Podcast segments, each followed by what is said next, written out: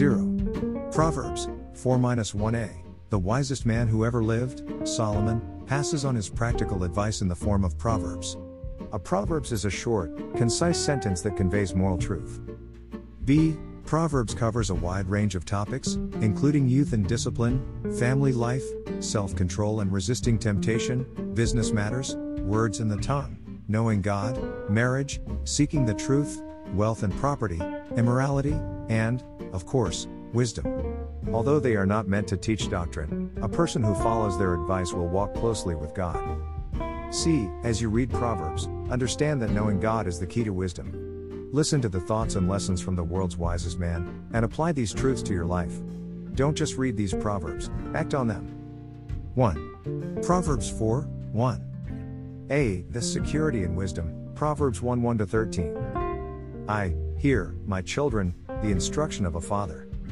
And give attention to know understanding. 2. For I give you good doctrine. Do not forsake my law. 3. When I was my father's son tender and the only one in the sight of my mother. 4. He also taught me, and said to me, Let your heart retain my words. Keep my commands, and live. 5. Get wisdom. Get understanding. Do not forget, nor turn away from the words of my mouth. 6. Do not forsake her, and she will preserve you. Love her, and she will keep you. 7. Wisdom is the principal thing. Therefore, get wisdom.